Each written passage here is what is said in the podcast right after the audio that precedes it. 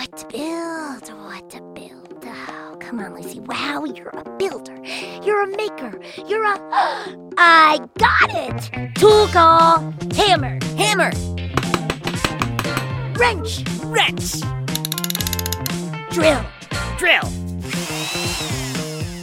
Great job, Kapow. Great job, Kapow! Oh, no, wait, that's me. Great job, Lucy Wow! Oh, brother. Now all we have to do is turn this thing on.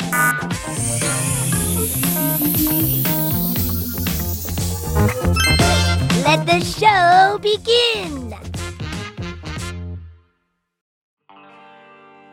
Yo, kids! Yo! It's me, Kapow, the mechanical pygmy goat, student of invention, eater of tin cans, sidekick to Lucy Wow, and co host to Guy Neville, motorbike maniac and the coolest guy in all of Pflugerville.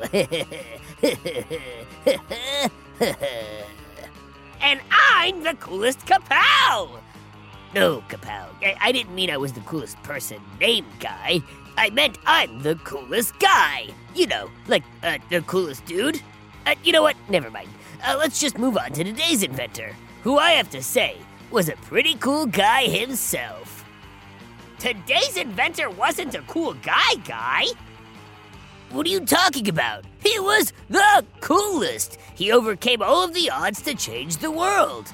Yeah, but his name was Louis Braille, so that makes him a cool Louis.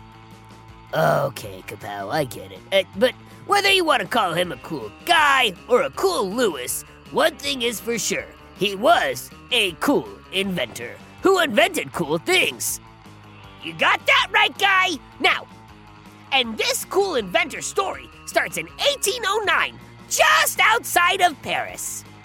Louis and his family lived on a vineyard in the countryside, where Louis's father made leather goods for humans and horses alike. What about pygmy goats? Um, I don't think they had those in France back then.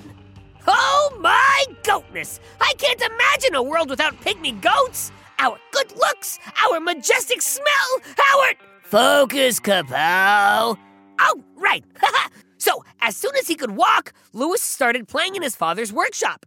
But unfortunately, he wasn't always supervised. And one day, there was a tragic accident that left Louis completely blind in both eyes. Now, back then, if you were blind, most people kind of gave up on you.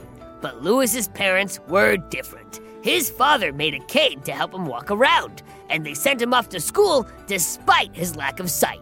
With their support, Louis's curious nature, and uh, let's be honest, his big brain, Louis was soon the best student in his class. At the age of 10, Louis was invited to attend one of the first schools for blind children in the world, the Royal Institute for Blind Youth in Paris. Here, children were taught how to read by a system that the school had invented. They used copper wire to make book pages with raised Latin letters on them, and the students would trace their fingers over the bumpy letters and read by feel. Louis was excited to be able to read, but he was frustrated by the system's limitations. For one thing, since it used a complex wire technique, there was no way for the students to write themselves. Luckily, Louis had supportive parents who made him an alphabet out of pieces of thick leather that he could trace. It wasn't easy, but it allowed Louis to write letters home. Louis was so brilliant that he wasn't just the school's best student. They asked him to start teaching the other students.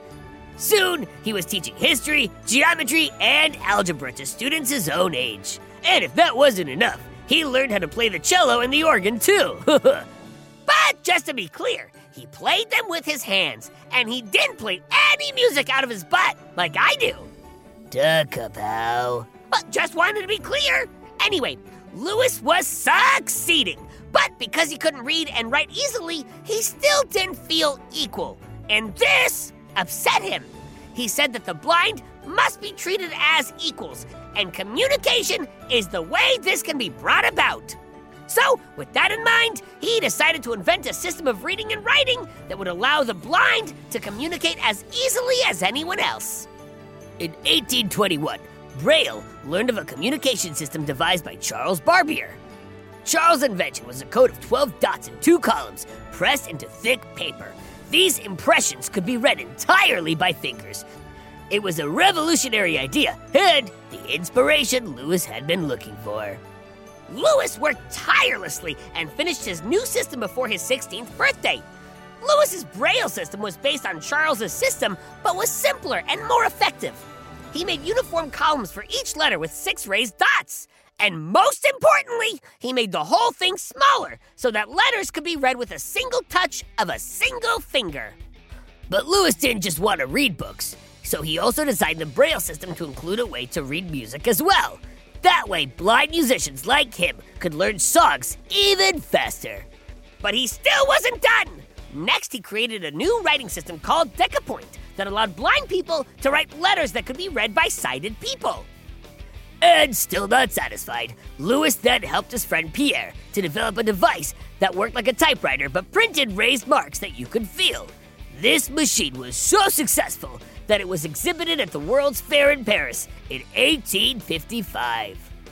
Now, even though Louis's inventions were brilliant and he was admired and respected by his pupils, because he was young and blind, many people didn't take him seriously. In fact, all of the schools for the blind he approached refused to teach or use Braille. But over time, word got around, and more and more students fell in love with Braille's system. Eventually, due to the insistence of blind pupils, the Braille system was finally adopted in schools throughout France, and then all over the world. And so, today, thanks to Louis, on every corner of the planet, blind people can read and write as much and as fast as they please. Louis had a lot of challenges in his life, and he easily could have quit, but because he never did, because he kept working and inventing, in the end, his dreams of equality for the blind came true. And now we're going to do a quick taste test to see if Braille books are delicious or not. Uh oh, it looks like Kapow needs a snack, so uh, we better finish up. But you'd like to talk more about Braille, Louis Braille, Pflugerville, Kapow, or me, Guy Neville, just send an email to guy at gokidgo.com or me at kapow at gokidgo.com. We might even read your question on a podcast. But until then, I hope you have yourself an inventive day. Make something, build something, go big, and then go bigger. Go, kid, go! Go, kid, go. Go, kid, go.